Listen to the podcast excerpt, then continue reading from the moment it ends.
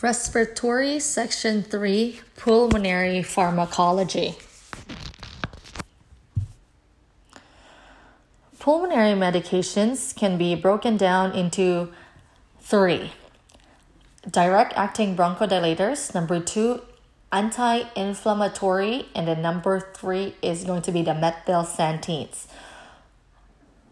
Be sure to match up the drugs in the tables below to where it exert their effects in the image above. So make sure while I'm listening to this, I should be able to have the mind map of the of the pathophysiology.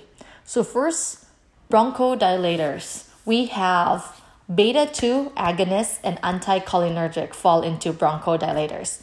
First category is beta 2. The example of this is albuterol salmeterol, metaproterenol. So anything that ends with terenol. So the mechanism of action on the beta 2 agonist is going to beta 2 stimulation, which increases the cyclic AMP, therefore decreases calcium release, causes relaxation.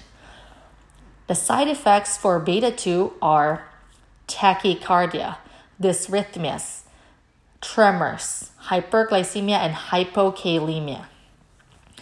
Next category under bronchodilators is anticholinergic. Examples of anticholinergic are atropine, scopolamine, glycopyrrolate, ipratropium.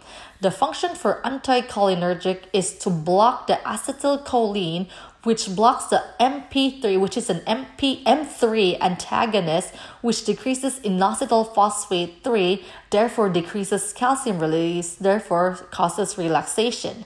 Side effects for anticholinergics are blurred vision, dry mouth, coughing, urinary retention, um, increased intraocular pressure with narrowed angle glaucoma.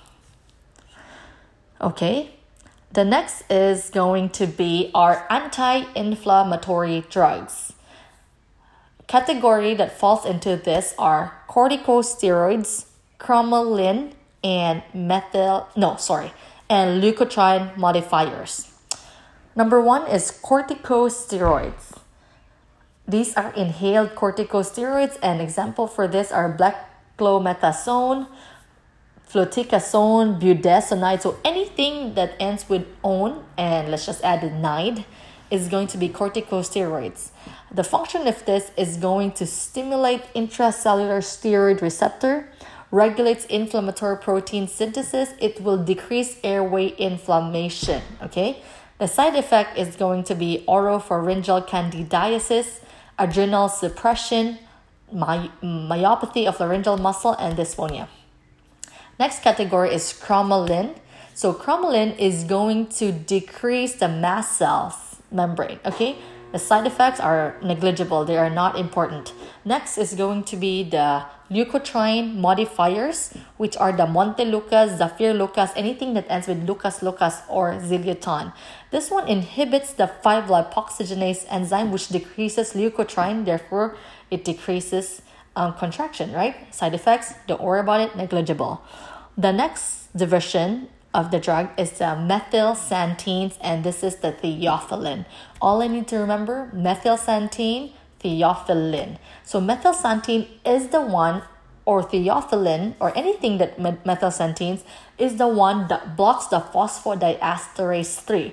Remember, phosphodiesterase 3 is the one that will inactivate the cyclic AMP to put it back to AMP. Okay, remember, what is the function of our cyclic AMP?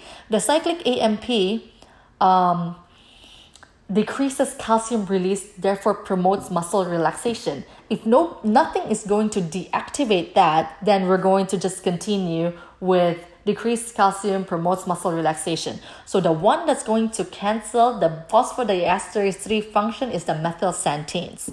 Okay? The side effects for methylxanthines are nausea, vomiting, diarrhea, headache, disrupted sleep, and if it's greater than 30 micrograms per ml, then it's going to cause seizure, tachycardia, CHF. So, yes, that's about it.